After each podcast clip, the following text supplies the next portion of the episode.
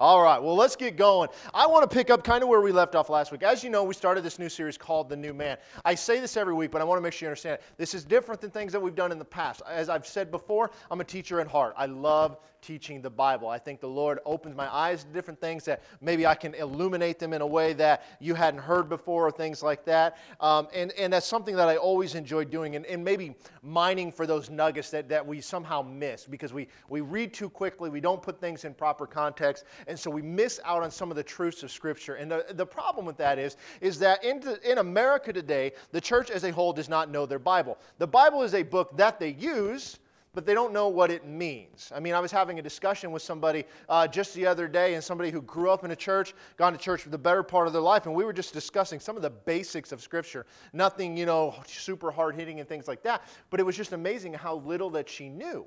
And because she grew up in a church where you didn't need to take your Bible because they would just tell you what they were going to read, they'd stand up, recite it, and they'd go home for the day. But the, the Word of God was not a part of their life. It wasn't used for anything except for on Sunday, which is not the way it should be. But that's the way it is, unfortunately. And because of that, we've lost sight of one, where we get our information from. I mean, how do you know the things about God? Ultimately, His Word.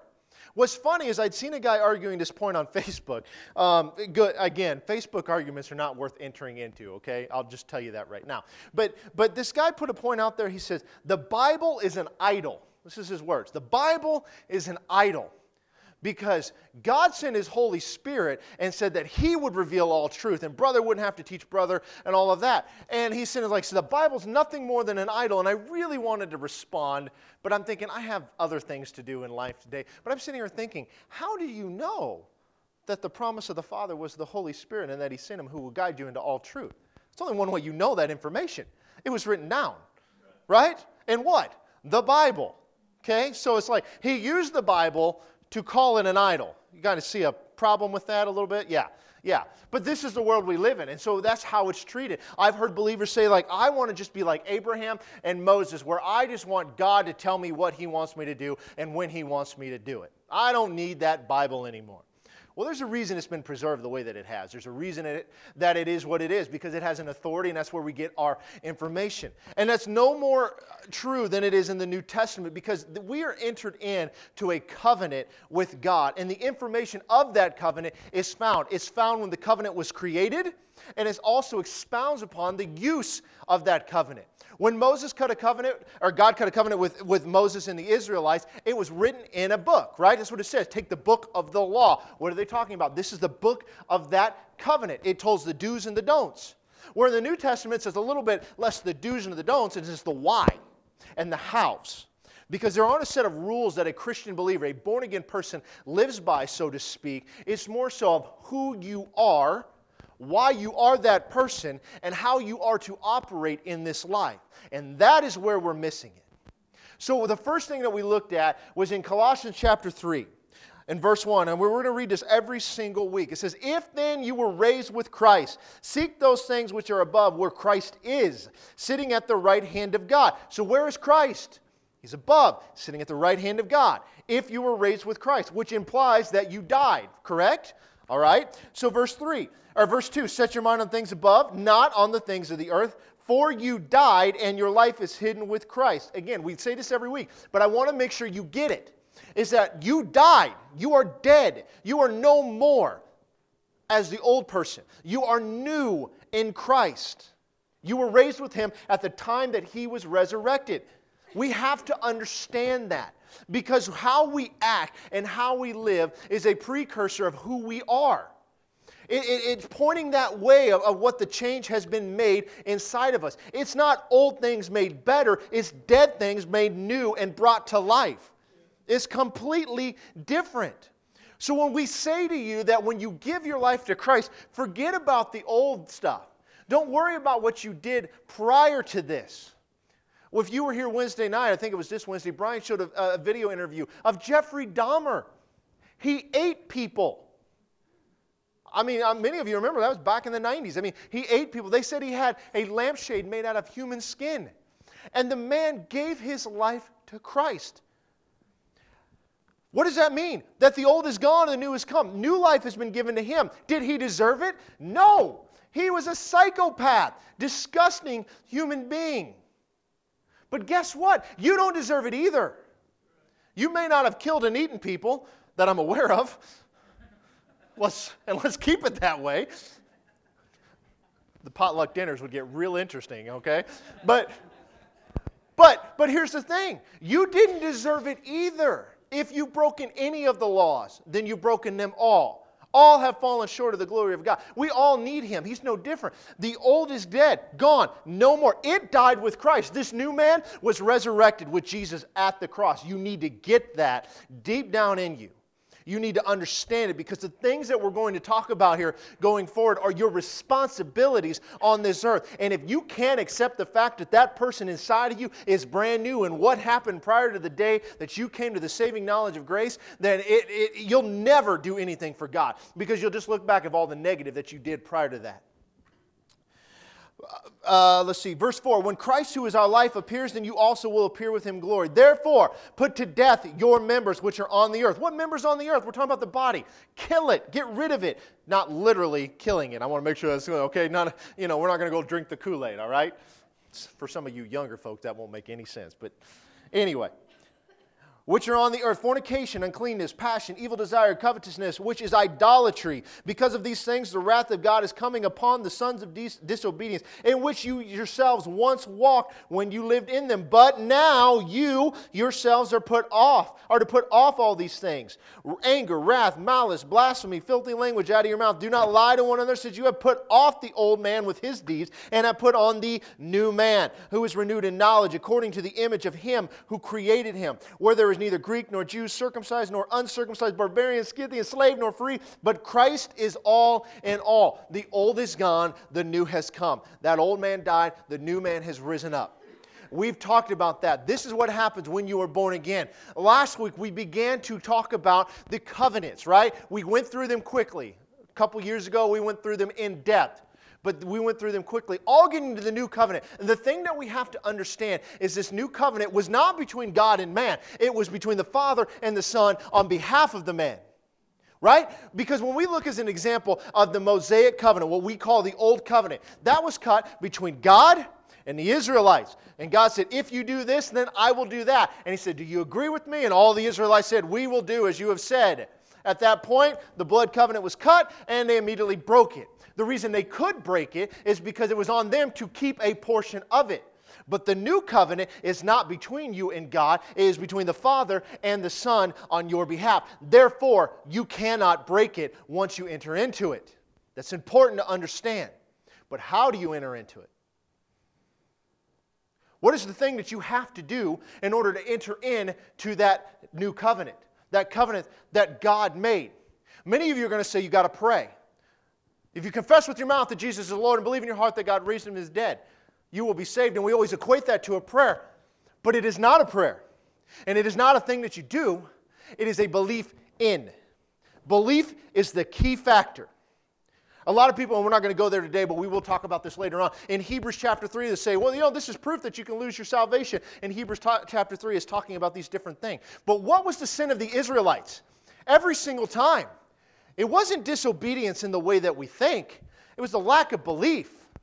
It was the lack of belief that God would do what He said He would do. He's bringing them out of the desert. They cross through the Red Sea, and all the armies of Egypt are destroyed behind them, and they still doubt Him all along the way. Why did you bring us out of Egypt for us to die here? The sin was lack of belief. For God so loved the world that He gave His only begotten Son, that whoever would believe in Him would have everlasting life. Right? That's what it says. It's belief. What is belief? That is what we call faith. That God is who He says He is, He will do what He says He will do. Our belief is in Him. Okay? Not belief that God exists, not belief that Jesus lived on this earth and maybe died on a cross. It's belief in Him. James talks about this. He says, even the demons believe that there is a God and they tremble. Belief that won't do you any good. But when you put your faith in Him, that's what makes the difference. That's when you enter into that covenant. And in that covenant, there is a promise that you will live eternally forever. You guys follow what I'm saying? This is important because this tells us something that your actions didn't enter you into the covenant. Therefore, your actions can't remove you from the covenant. because it had nothing to do with you, it had everything to do with Him. The only way that you could possibly get out of that covenant is to not believe. It was the belief, the faith that got you into it. So, therefore, if you believe that Jesus is who he says he was and he is your Lord and he is your Savior, then there are promises and expectations placed upon you. You were given a job. Do you know that realize that, that God gave Adam a job before he gave him a family? He said, I want you to tend the garden and expand it. He gave him a job. We're always, we're, we're always walking around thinking, oh man, the garden must have been cold. No, he had to clock in, he had to go to work, right? We all think we're going to get to heaven like, oh, we're just going to float on clouds and play harps all day. No, read your Bible, okay? That's what TV says. It talks about this new heaven and new earth. Life is going to go on very much like it is, but with the glory of God versus the glory of man. It's the glory of God that's going to bring everything. So while we'll be working, it won't be by the sweat of our brow. Okay, now here's where I want to go. I want to jump into 1 Corinthians chapter 5. Okay, we're going to read through several passages of Scripture because I want you to see something very important today. Because when we understand that this covenant that we've entered into, because of what Jesus did, okay, we've got to ask the question why did Jesus come? The ultimate answer is like, well, to die on the cross. And that is true, but he came here with a purpose, more so than just simply that. That's important. But he came here with a task to do, a job to perform. All right, 1 Corinthians chapter 5. This is Paul talking. He says, For we do not commend ourselves again to you, but give you opportunity to boast on our behalf, that you may have an answer for those who boast in appearance and not in heart. Okay? He just talked about all of us, right? Right? We don't look at the heart of man, we look at the stuff of man. For if we are beside ourselves, it is for God. Or if we are found of sound mind, it is for you. For the love of Christ compels us, because we judge thus that if one died for all, then all died. And he died for all, that those who live should no longer live for themselves, but for him who died for them and rose again. Let's stop there for a minute. The love of Christ compels us. It's an interesting word because now he's saying we it's, it's this love of Christ. What was the love of Christ? It gave his life for all of us. It compels us, and as we, we, we have to do this. There's something in us that we have to do here. If one died for all, then all died and he died for all. So those who live should no longer live for themselves, but for him who died for them and rose again. All right? So we're seeing that we're living for Christ, right? He died for all. Therefore, from now on, we regard no one according to the flesh, even though we have known Christ according to the flesh, but yet we no longer thus we know him no, thus no longer. In other words, he's not on the earth anymore. Therefore, if anyone is in Christ, he is a new creation. The old things have passed away, and behold, all things have become new. All right? Man, I, and this is, this is, we got it, we've talked about this before, but this old is gone, new is come. We get into this idea of metamorphosis. It's the same term that is used for a, a caterpillar becoming a butterfly. When they go into the cocoon, they don't just sprout wings. You notice that a butterfly looks absolutely nothing like a caterpillar? I mean, for women, they're like, oh, they have like gardens of butterflies that you can go into, and they're all excited that these butterflies are landing on them. Send them into a garden full of caterpillars and let them jump on them, see how they react. It's going to be completely different. They're nasty, little, wormy, fuzzy, disgusting things. But suddenly they're a beautiful butterfly.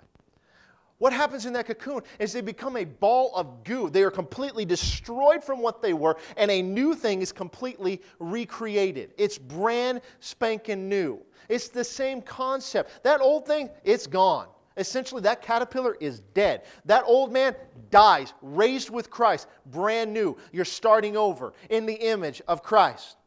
If anyone is in Christ, he is a new creation. Old things have passed away. Behold, all things have become new. Now, all things are of God, who has reconciled us to himself through Jesus Christ and has given us the ministry of reconciliation. That is, that God was in Christ reconciling the world to himself, not imputing their trespasses to them, and has committed to us the word of reconciliation. Now then, we are ambassadors for Christ. And though we, as God were pleading through us, we implore you on Christ's behalf, be reconciled to God, for he made him who knew no sin to be sin for us, that we might become the righteousness of God in him.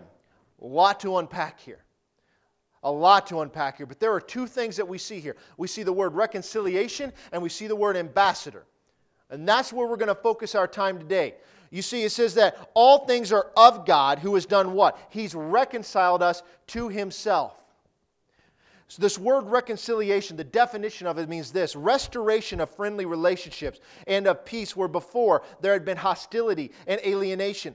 Ordinarily, it includes the removal of the offense which caused the disruption of peace and harmony. You see reconciliation happen between individuals, between family members. Something has caused a tension between them. There's something that needs to be dealt with, and then they reconcile. You see that with a husband and a wife. They'll separate, and then they do what? They reconcile. Whatever that was has been forgiven or moved on from, or whatever the case may be, and they come back together. That's how we see it in the natural. But as far as this goes with God, is so especially true with God and humanity because Christ removed that enmity, that, that, that void that thing that was keeping us from God, because we were sin. Sin can't be in the presence of God. Christ removed that between God and mankind through his sacrifice, the laying down of his life. So now we are one with God, created in his image. What does he say that we are? We are now the temple of God, where God resides. So when you say yes, you need to ask Jesus in your heart, you know that's not specifically in the Bible, but the principle is there that God resides in us because we are his temple. So reconciliation is important because we need to understand what it is. But then it says something about the ministry of reconciliation. Ministry meaning the going and doing of, but something about this that the word of reconciliation is given to us. It says that who has reconciled us to himself through Jesus Christ and has given us the ministry of reconciliation. Who gave that to us? God, Jesus. And then explains in verse 19 that God was reconciling the world to himself, not imputing their trespasses to them, and has committed to us the word of reconciliation. That means we need to figure out what this is. I would imagine, if you will, that it's going to look very similar to the work that Jesus came to do. Right? And then it says, Now then, we are ambassadors for Christ, as though God were pleading through us. This word ambassador means a messenger or envoy officially representing a higher authority. Generally speaking, an ambassador is a respected official that is acting on behalf of somebody else. When we look at, um, we have ambassadors in this world, right? They'll send somebody from a foreign nation, they're an ambassador. They are a representative of the nation. They are there on their behalf, standing for their interests as long as with the interest of that other party. So the U.S. has ambassadors that we send to different parts of the world, right? They're going and representing the United States and its interest. Okay? So therefore, if we are ambassadors for Christ, what are we doing? We are sent to another world, okay, representing the interest of Christ. We've got to understand what those interests are, and we've got to figure out what this other world is. Because the thing that we need to understand more importantly than anything is that we are of the world, or we're in the world, but we're not of the world, right? Because our home is with Christ. We're completely made new. Let's look at this in John chapter 17. Starting in verse 14, he says, I have given them your word. This is Jesus talking. And the world has hated them because, why? They are not of the world, just as I am not of the world. I do not pray that you should take them out of the world, but that you should keep them from the evil one. They are not of the world just as I am not of the world. Sanctify them by your truth. Your word is truth. As you have sent me into the world, I also have sent them into the world. Okay? Does it need to get any clearer? He, we were sent into the world by Christ. We're not of the world. We're his ambassadors. We are here uh, representing Christ's interest. Yes? You guys with me? You understand that? We're all there. We're here with a purpose. What is that purpose? It is the purpose of Jesus. Okay? We're given a job to do. Now we have to understand this. Now, how are we in this world but not of it? I mean, we're around it all the time. I mean, let's face it, the dirt of this world rubs off on us. You spend enough time in, in negative situations, you begin to, uh, those things begin to apply to your life in some way. I mean, it's like somebody who had a drinking problem and God set them free. Where should they not be hanging out? Likely a bar, right? Wouldn't make a lot of sense. Now, I don't know about you guys. Now, I was born in Detroit, okay? And um, I have family up in Michigan and I have family down in Oklahoma. So we're opposite ends of the country here. And when I go up north and I'm visiting family from Michigan, within two or three days, I start sounding like them. You know, like, hey, let's go get in the car. You know, I start like I start picking up their accent. It's weird. And then as soon as I get back here, it kind of goes back to normal, whatever normal happens to be. But if I go visit that family down south before long, I'm talking like this. I don't know what it is. I'm weird. But why? Something about that is rubbing off on me, right? So we're, but, but, but I'm not in i'm not of that. I'm, I'm in it. You guys see what i'm saying? It's kind of a dumb analogy but i want you to get it. How easily we all we pick up on these things. As an example if you hang around people that cuss like sailors all the time it is a matter of time before you hit your thumb with a hammer and something flies out of your mouth that normally wouldn't fly out of your mouth. You guys follow me? Because we're influenced by it we are in it, we are not of it. But what are we of? That is the question, right? If we're here representing Jesus and we're not of this world, what world are we a part of? Well, let's look at Ephesians chapter 1. Ephesians chapter 1, verse 15 says, Therefore I also, after I heard of your faith in the Lord Jesus and your love for all the saints. So this is Paul talking again to the church of Ephesus. Do not cease to give thanks for you, making mention of you in my prayers, that the God of our Lord Jesus Christ, the Father of glory, may give to you the spirit of wisdom and revelation in the knowledge of him, the eyes of your understanding being enlightened, that you may know what is the hope of his calling what are the riches of the glory of his inheritance in the saints? And what is the exceeding greatness of his power toward who? Us who believe.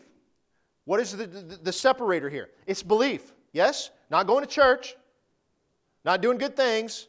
It's belief. According to the working of his mighty power, which he worked in Christ when he raised him from the dead and seated him at his right hand in the heavenly places. Now, where is he seated?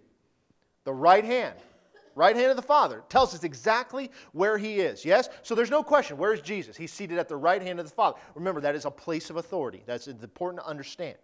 So it's us who believe he worked in Christ. The Father worked in Christ when he raised him from the dead, seated him at the right hand of the Father in heavenly places, far above all principality and power and might and dominion, and every name that is named not only in this age, but also in the age which is to come. What age are we talking about? The one that's to come? It's the millennium. It's, it's the ultimately new heaven and new earth. Verse or chapter 2, verse 1, it says, And you he made alive. Who did it? He did it, right? When did he do it? At the cross. Just keep that in mind. Who were dead in trespasses and sins, in which you once walked according to the course of this world, according to the prince of the power of the air, the spirit who now works in the sons of disobedience, among whom also we all once conducted ourselves in the lust of the flesh, fulfilling the desires of the flesh and of the mind, and were by nature children of wrath, just as the others. So your nature was that old man that was of this world, right? But you see the antithesis. Is you once were. Okay? He made us alive. Verse 4 But God, who is rich in mercy, because of his great love with which he loved us, even when we were dead in trespasses, made us alive together with Christ. By grace you have been saved, and raised us up together, and made us sit together in the heavenly places in Christ Jesus. Where are we seated? So it tells us right there. Obviously, not physically. We're talking about a spiritual thing going on here. We're seated at that place of authority with Jesus. Go on, verse 7. That in the ages to come, you might show the exceeding riches of his grace and his kindness towards us in Christ Jesus. Verse 8, and this is the one that typically gets read For by grace you have been saved through faith, and not of yourselves. It is the gift of God, not of works, lest anyone should boast. Can I explain that any better? How are we saved? It's through faith. Faith in what? Jesus. That's what it says. By grace, through faith. Faith is the mechanism of which we are saved. It is the grace of God through our belief in Him that makes us right in Christ. Nothing else you bring to the table matters. But watch what it says. It says, Not of works, verse 9, lest anyone should boast. Verse 10 never gets read. For we are His workmanship, created in Christ Jesus for what purpose? Good works, which God prepared beforehand that we should walk in them. Okay? We are his workmanship created in Christ Jesus. When were we created in Christ Jesus? When we gave our life to him at the cross. Essentially, we are brought new. That new man is here. what purpose? For good works. Who decides what is good? God does. Is feeding the poor good? Absolutely. Does it make you saved? No, it doesn't. None of that does. It is by grace, his gift of grace, through faith in Jesus alone. Now, here's what we get for this. Where are we seated? He's the head, right? It says we are the body of Christ. Okay? You ever see the head and the body separated? If you do, bad things have just happened, right? right? I mean, there's something messed up. It's not a good day for somebody. No, the head and the body are still together. Where are they? Seated at the right hand of the Father on that throne, which comes with authority, yes? We know that from all the other different passages of Scripture that talk about that right hand. So if Jesus is there, then we should there. So if we are his body, shouldn't we simply, if we're trying to figure out what we're supposed to be doing and being an ambassador and being of the ministry of reconciliation, shouldn't we as the body figure out what the head did while he was here? Because wouldn't that give us a clue to the work that we are supposed to be doing? Not for salvation, but because these good works that were laid out that God had for us before the foundation of the world. When was the, we saw this last week. When was it decided that Jesus was going to come and die on the cross? It was before the foundation of the world. This wasn't an afterthought. God wasn't shocked when Adam and Eve sinned. He wasn't like, what do we do now? He wasn't surprised. He made that decision prior to ever creating anything. That's so important. And why did he do it if he knew we were going to screw up? Jesus tells us that there is no greater love than this, that a man lay his life down for his friends. The fact that before he created us, he knew he was going to have to come to this earth, lay down his deity, and come as a man and lay down his life for us is the ultimate expression of love. That's how much he loved mankind. That even though he knew that this was going to have to happen, he did it anyway. He created us anyway. I mean, it's powerful. It's so powerful. And this, I mean, guys, think about that. This is what he decided to do. We follow him. So we are, he is the head, we are the body. What did he come to do? Let's look at Luke chapter 4. We're going to look at three passages here. And this is where we're going to end today. But you guys, you got to understand that this is where we're going. Is where what what are we supposed to do? Where are we supposed to be doing it? And how do we do it? Luke chapter 4, verse 16. So he came to Nazareth, where he had been brought up. So this is where he grew up. And as his custom was, he went to the synagogue on the Sabbath day and stood up to read. So when it says as his custom was, it means he did it all the time, right? Okay. Uh, verse 17, and he, ha- and he was handed the book of the prophet Isaiah. And when he had opened the book, he found the place where it was written, the Spirit of the Lord is upon me, because He has anointed me to preach the gospel to the poor. He has sent me to heal the brokenhearted, to proclaim liberty to the captives, and recovery of sight to the blind, to set at liberty those who are oppressed, to proclaim the acceptable year of the Lord. Then he closed the book, and he gave it back to the attendant and sat down. And then the eyes of all who were in the synagogue were fixed on him, and he began to say to them, Today this scripture is fulfilled in your hearing. Do you know how much guts it took to make that statement? That's huge. Because here it is this is a messianic prophecy by Isaiah. And Jesus gets up, little old Jesus, as his custom was, shows up to church on a Saturday, not a Sunday, that's the Sabbath. And he said, Hey, Jesus, you want to read something? Yeah, I got something I want to read. Guess what? I'm the Messiah. That's bold. But it's what it says here right? What was Jesus sent to this earth to do? It says, The Spirit of the Lord is upon me. What are we talking about? The Holy Spirit who came down upon him because he has anointed me. Now, we're going to talk about this word anointed because it gets misused in charismatic churches all the time. We don't even have a clue what it means because we're looking at it wrong. But this is important. We're not going to do this today or we'd be here all day. It says to preach the gospel to the poor. Okay, first of all, preach means to what? To declare. What is the gospel? Paul tells us that Jesus died on the cross was buried, and three days later was raised from the dead. Peter talks about because of that, our faith and hope can be in him. So, what is the gospel? When it says the poor, do you think it's just poor people? No. We were all poor. All of us. Okay? So, it's to preach the gospel of the poor. Then he sent me to heal the brokenhearted. Okay?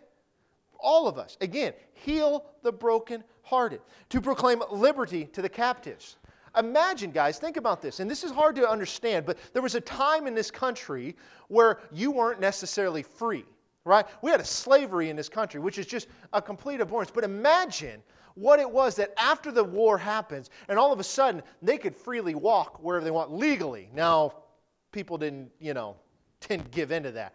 But I mean, imagine that feeling. You know, there, there's a gal, I, I'd met her a while back. She was part of the sex trade that was going on and, and was, was passed all over the country. Okay? And I don't know all the story that happened, but somehow she got her freedom. I mean, suddenly, she's her own person again. And this is what it's saying to liberty to the captives and recovery of the sight of sight to the blind. Now, here we've got a healing passage. Specifically, you can't spiritualize this. You're, it's not that the eyes are open so that you can just see now. You know, spiritually speaking. Oh, this is the Messiah. We're talking about a healing passage. Now, wait a minute. Why was Jesus in here? It's, it's almost like he's saying that I'm here to heal the sick. Okay? To set liberty to those who are oppressed and proclaim the acceptable year of the Lord. And he said, Today, this is fulfilled in your hearing. So, why was Jesus in here? Set the captive free, to preach the gospel to those, to heal the brokenhearted, to recover the sight of the blind. That means he was sent here with a mission. Yes? Okay? So, could we say that that was Jesus' ministry? Absolutely, we can. And so, if that was his ministry and that ministry was passed on us, and it happens to be called the ministry of reconciliation, what should we be doing? Those very things. You see, if you want to know what that ministry is, who's called to that ministry of reconciliation? All, not some, all of us. So, if we're going to fulfill what Jesus told us to do, I suppose we ought to be doing what Jesus did. Okay? Well, let's look at 1 John chapter 3. Starting in verse 8, it says, He who sins is of the devil, for the devil has sinned from the beginning. For this purpose, the Son of God was manifested, that he might do what? Destroy the works of the devil. Okay? So it says the purpose of the Son of God. What were the, the works of the devil? Ultimately, because of sin, that he, he tempted Eve, Adam followed suit, death enters the world through sin. I mean, we're putting all these pieces together. So he came to do what? Destroy the works of the devil.